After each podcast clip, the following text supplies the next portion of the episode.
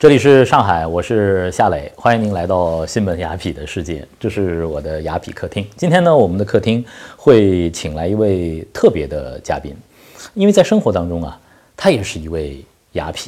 之所以说他雅，是因为他是一位三甲医院的院长，是中国顶级的产科专家。说他痞呢，是因为不走寻常路，时刻保持创新的精神。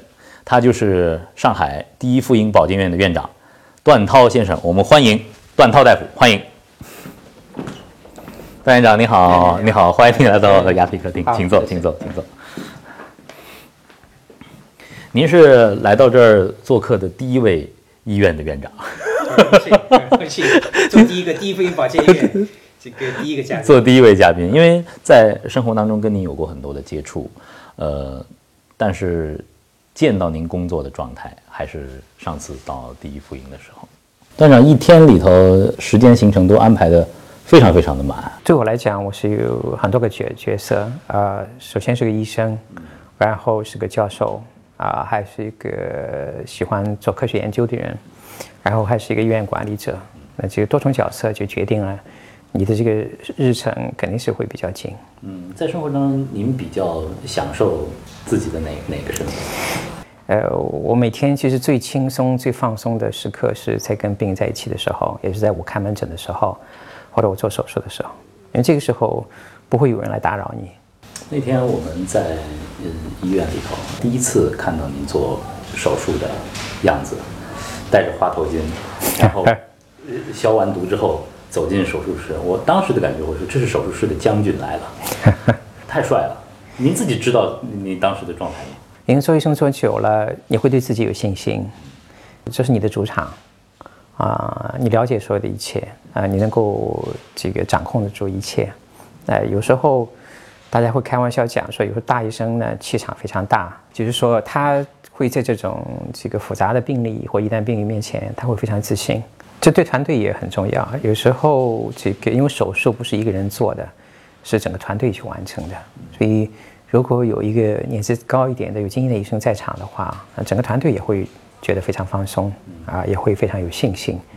而且医生的成长过程当中，你要扮演不同的角色。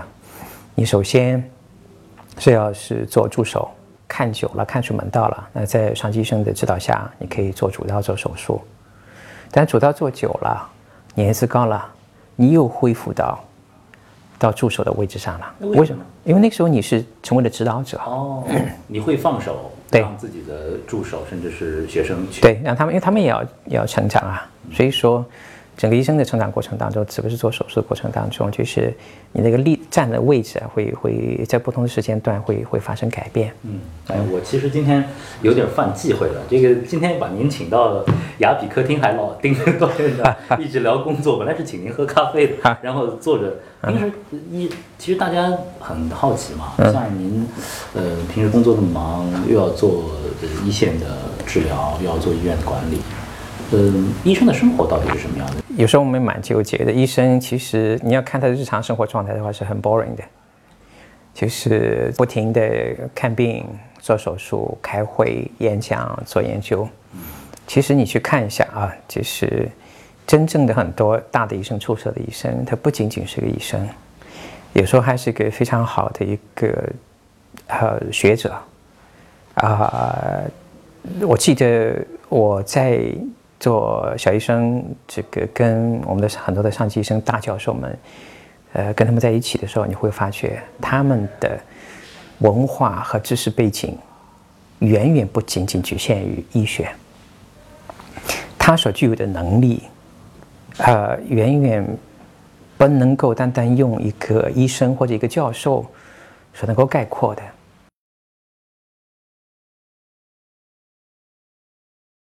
可能医生要守得住寂寞，要下苦功夫，要下苦功夫，要像手艺人一样，要这辈子要把一件事情去做好。因为你去看，我经常跟我学生说，你去看一下世界上最顶尖的运动员，他们做什么工作呢？他花了百分之九十九的时间去改他那百分之一的动作。是的，你得有匠心，嗯，你得有人心，才可能有人数。一个医生啊，因为他的工作目标面对的是生命，是人。当他更多的接触了这个美好的这个文化艺术之后，他对生命会更疼惜，会更加珍惜。啊，一个是你随着年龄的增长，你会对生命的体验感悟是不一样的。另外一方面呢，医学其实不单单是单纯的科学，它也是一门艺术。那我们首先讲，就是从技术上面，我们是要有一颗匠心，就要追求卓越，要把技术做到至善至美。但人看病，它是个这个不是一个单纯的一个一个技术的过程，它还有什么呢？还是一个呃人文的因素在后面可以起到很大的作用。单单我们不希望医生最后成为一个开刀匠，他眼里只有病，没有病人，这是不对的。那我们现在缺乏的，国内缺乏的很多的什么是人文关怀？可能作为医生在一线面对病人，但作为医医院的管理者的话，其实又要面对病人，又要面对医生，是不是对目前的这种医患的压力，您体会更深？对，因为所有的矛盾都会集中到医院管理者身上，因为你首先要保护你的医务人员，就让他们有安全感，要有存在感。呃，用用现在话说，要有存在感，有你至少安全感要给他保障吧，那有存在感吧。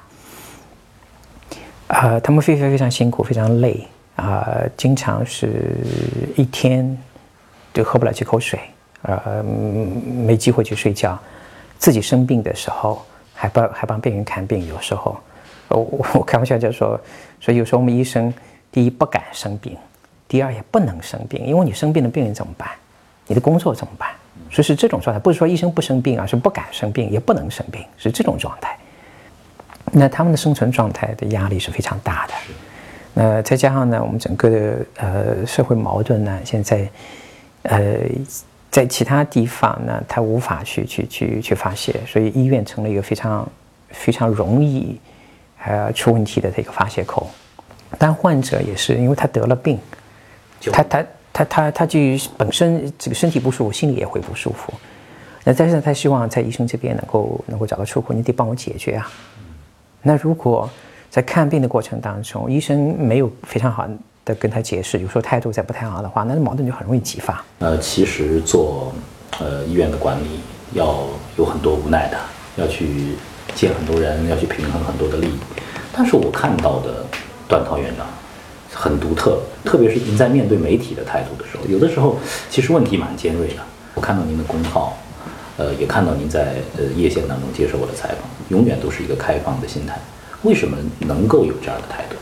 呃，这可能跟我的个性有关系吧。我我是，呃，我不太喜欢装。我是什么样的人，我是什么的想法，我就这么说出来。嗯，这样打交道不累。但是有的时候在院长的这个位置上啊，又不得不去考虑很多的因素。如果说像您这样，呃，非常的坦白，然后呢，我们当然媒体张开怀抱，我们多多多希望多有几个短逃，那那太棒了。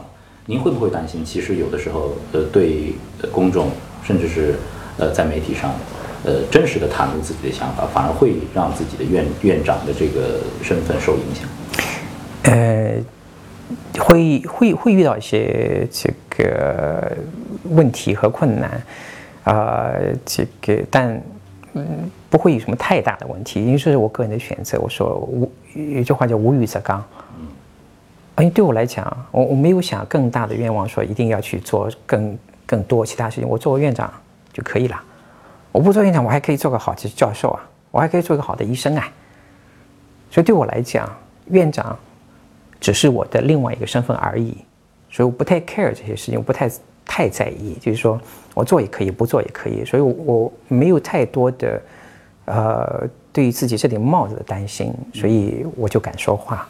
在自媒体上，你能够想象到的各种各样的稀奇古怪的事情，我都碰到过了，所以我的心态跟以前不一样。因为我第一次碰到的时候，我会很很很苦恼，因为我是一个呃对自己要求非常高的人，这个。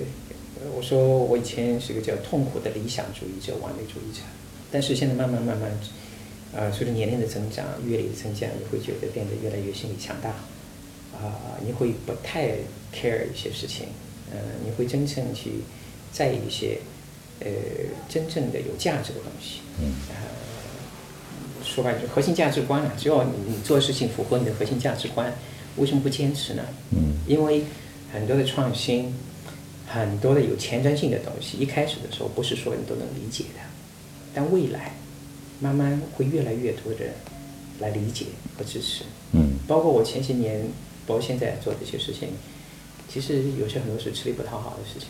那比方讲，我举个很简单的例子，我们对住院医生的培养，年轻的培养，我们对医生的临床能力的培养，要花大量的时间，要花很多的钱。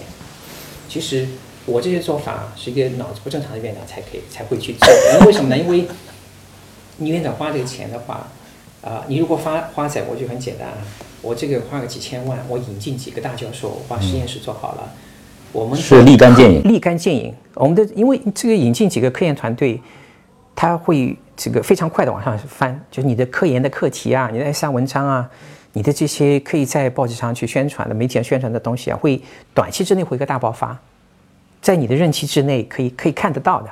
那我做的很多事情呢，其实在我任期看不见的。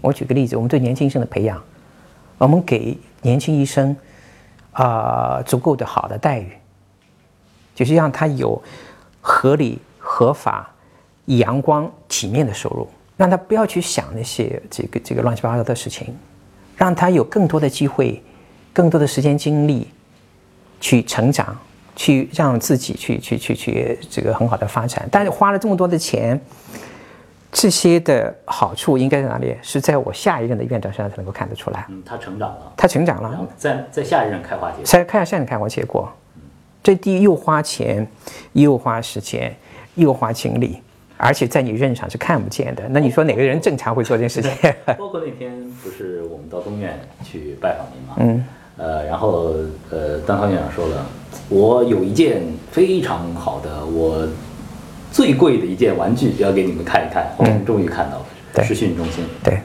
因为其实患者到医院看病的话，诉求非常简单，其实也非常高。我经常会拿这句话，这个出来说，呃，跟同事们去沟通。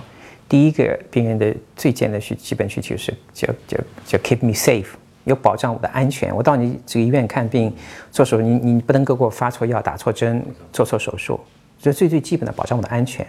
第二个呢，叫 heal me，就把我的病看好。你看不好的话，就是你尽心尽力就可以了。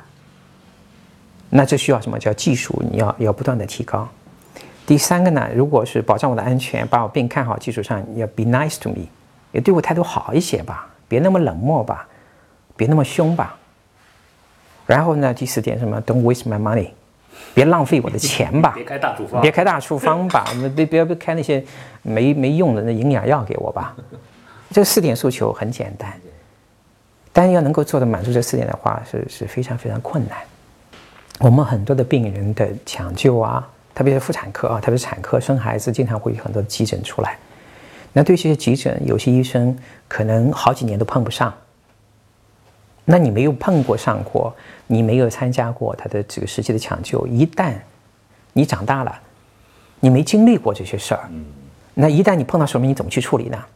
处理肯定会会会会会不到位的，容易出事情。那怎么办呢？那我们就建立一个要模拟视讯中心，就用非常高级的这种机器人，能够模拟各种各样的复杂的危机状况、危机的状况。那要让我们的每一个医生、每一个护士要什么，每个人都做对，这个病才能够活下来。有个人做不对，这个病就会死掉。要把这些抢救、把这些这个处理啊，要到你的这个肌肉里面去，形成一种本能。就碰到这些，你你本能也会怎么去做？呃，我自己经历过，我也知道当初的这种状态，所以啊、我会从呃真正从从客户的角度来讲，因为我是我说这是我这辈子这个有生以来买过的最贵的一个玩具 啊，两千多万人民币，两千多平方，但这个值得。有人有人曾经问过我，私下说过，说你是不是乱花钱？两千多万这么贵啊？我说一点都不贵。如果通过这种训练，能够哪怕抢救一个人的生命回来，就够了。生命是无价的，更何况通过这种训练，我相信不止一个人的性命，不止一个家庭的幸福，会得到更加好的保障。为什么不呢？但现在就是市场上很多就是像那个私立的医院，嗯价钱收的这么贵，对很多富裕的人群还愿意去。对，未必是专家好到什么程度，还不对如公立医院呢。对，他就是就是体验对体验，他是觉得受尊重，有尊严，有个好的体验。那我们在做的过程当中，我说，呃，我不会规定你们细节。如果你们科室之间有矛盾的话，你不要来问我，问谁？问病人。就从你有没有从病人的角度来考虑这件事情了。你真的是以病患者为中心，以患者为中心的话，你们之间就不会有矛盾了。虽然非常简单的一句话，以患者为中心。我说以患者为中心不是上墙，不是贴在这个墙上是吗，也也不是上网是什么上心。上心。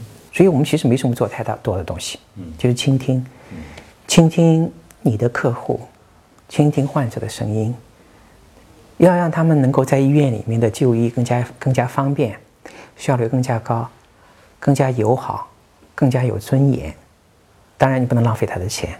其实段院长是不是就是医改最终的一个目的，也是要让我们的医疗让患者有一个非常良好的体验，让医务工作者有一个呃有尊严的工作的环境。所有的诉求都指向这两个部分。对，医改的这个，我们应该更多的听谁的声音，不是听专家的声音，听谁的声音？听患者的声音。所以我们现在有个缺失，我们现在在很多的医改方案的讨论过程当中，一个最大的缺失是什么呢？患者没有声音，谁来听过患者的诉求了吗？医改，呃，它整个医疗是一个生态，没有任何一个医院能够独立于这个生态对。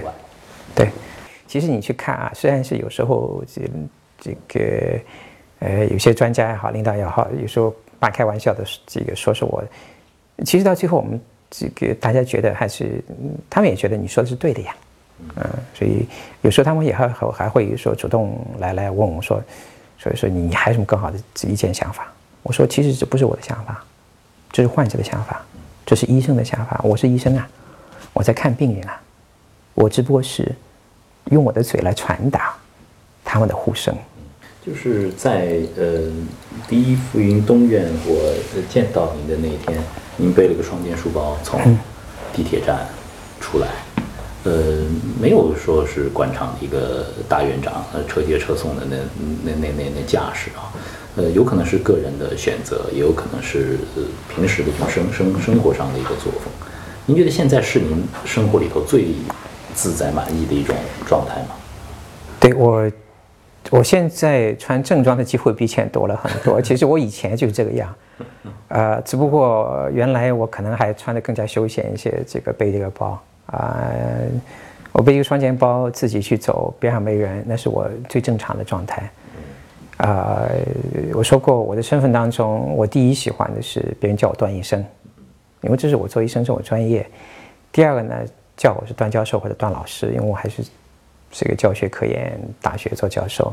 第三个才是说段院长，呃，叫我段院长的时候，往往更多的是让要让我很无奈的很多的事情，要要要去面对。所以啊、你让我选择的话，我嗯宁愿选择那种非常自然的状态，就像您说的，看上去像大学教授的样子。其实我我喜欢这种状态，啊、自然一点啊、这个不要去装，嗯不要端着架子，呃，做你喜欢做的事情啊、也有人文情怀，还有点理想主义，啊、完美主义，嗯，这种状态我觉得挺好。我进您的办公室，看到您办公室挂的“追求卓越。对”，就是要去折腾一下。对，就要折腾，就要跟别人不一样，一些新的东西，因为你你老是做些重复性的东西，这个时间久了，你自己也会觉得无聊。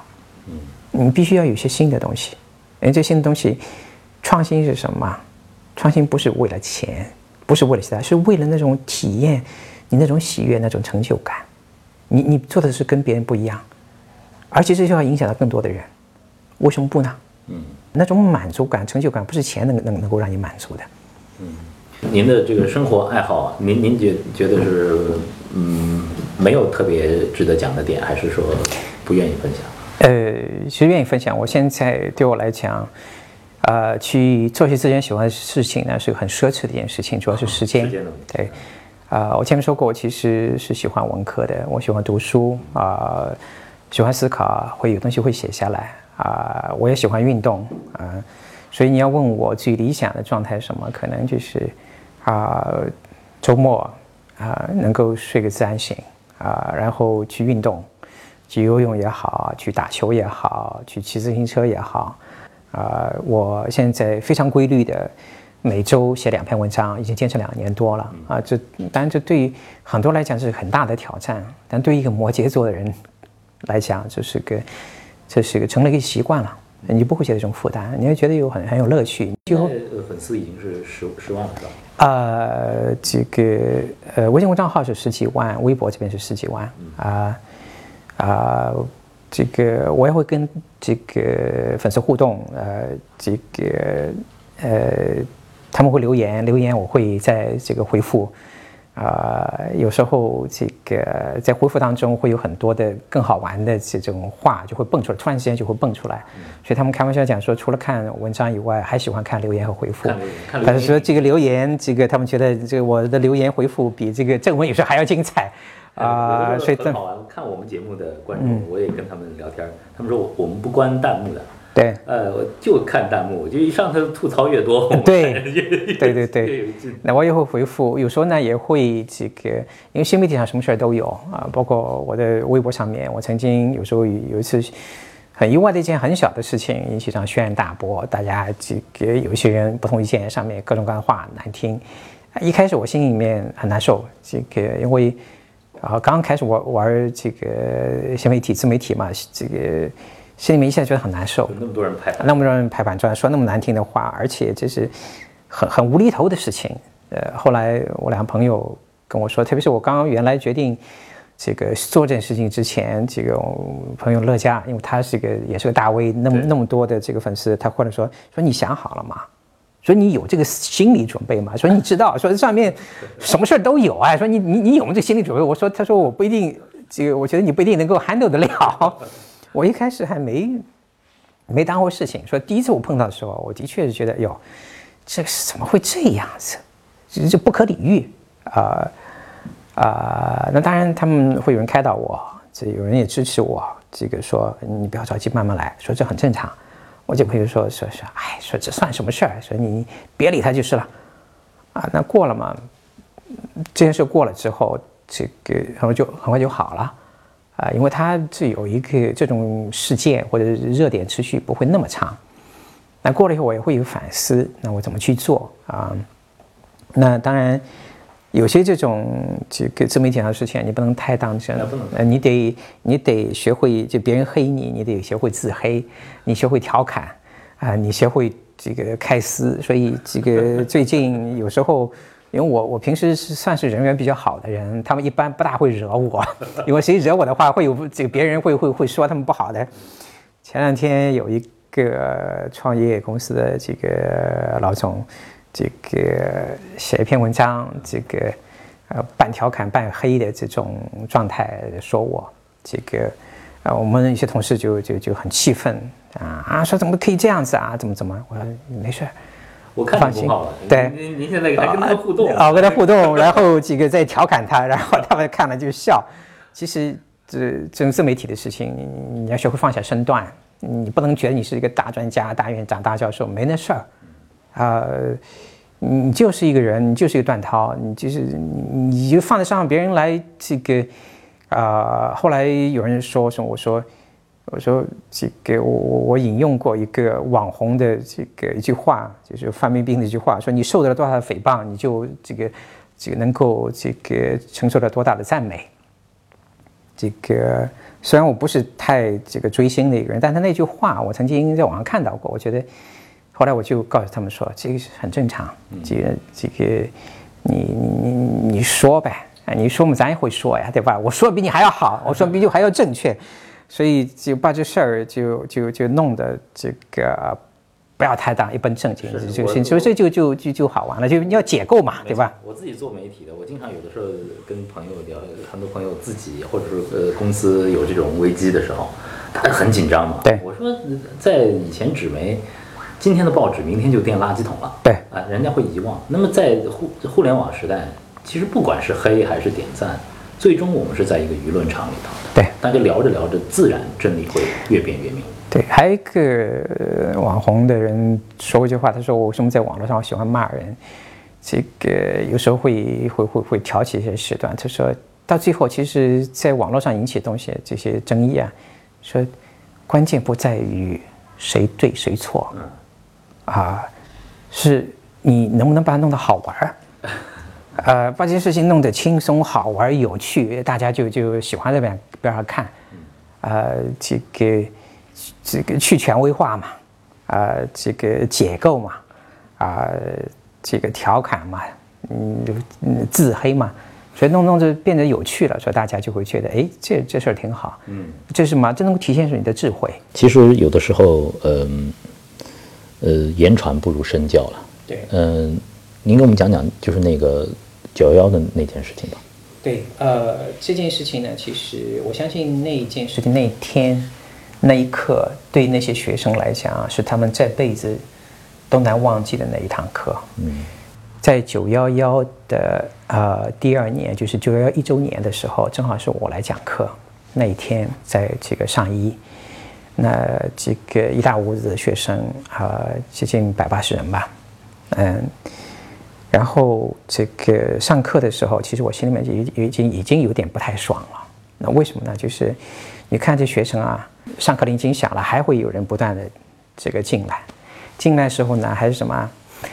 这个拿着早点，呃，这个这个喝着牛奶，什么吃着包子，就这么进来。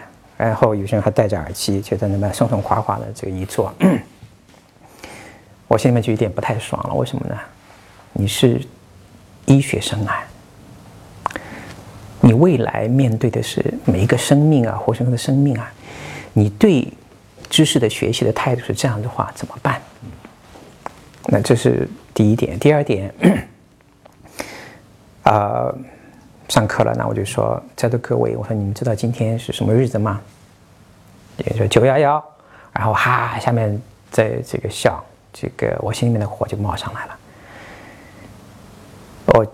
我，我我就说，我说所有的人，给我站起来，大家集体默哀一分钟。所以呢，站起来了。我相信那一分钟对很多人来讲，是他一辈子当中最最长的一分钟。鸦雀无声，一句话都没有，整整一分钟。我说坐下。我说未来你们都是医生。我你知道九幺幺的受害者是谁吗？都是平民，都是老百姓。我们每个人都可能成为受害者。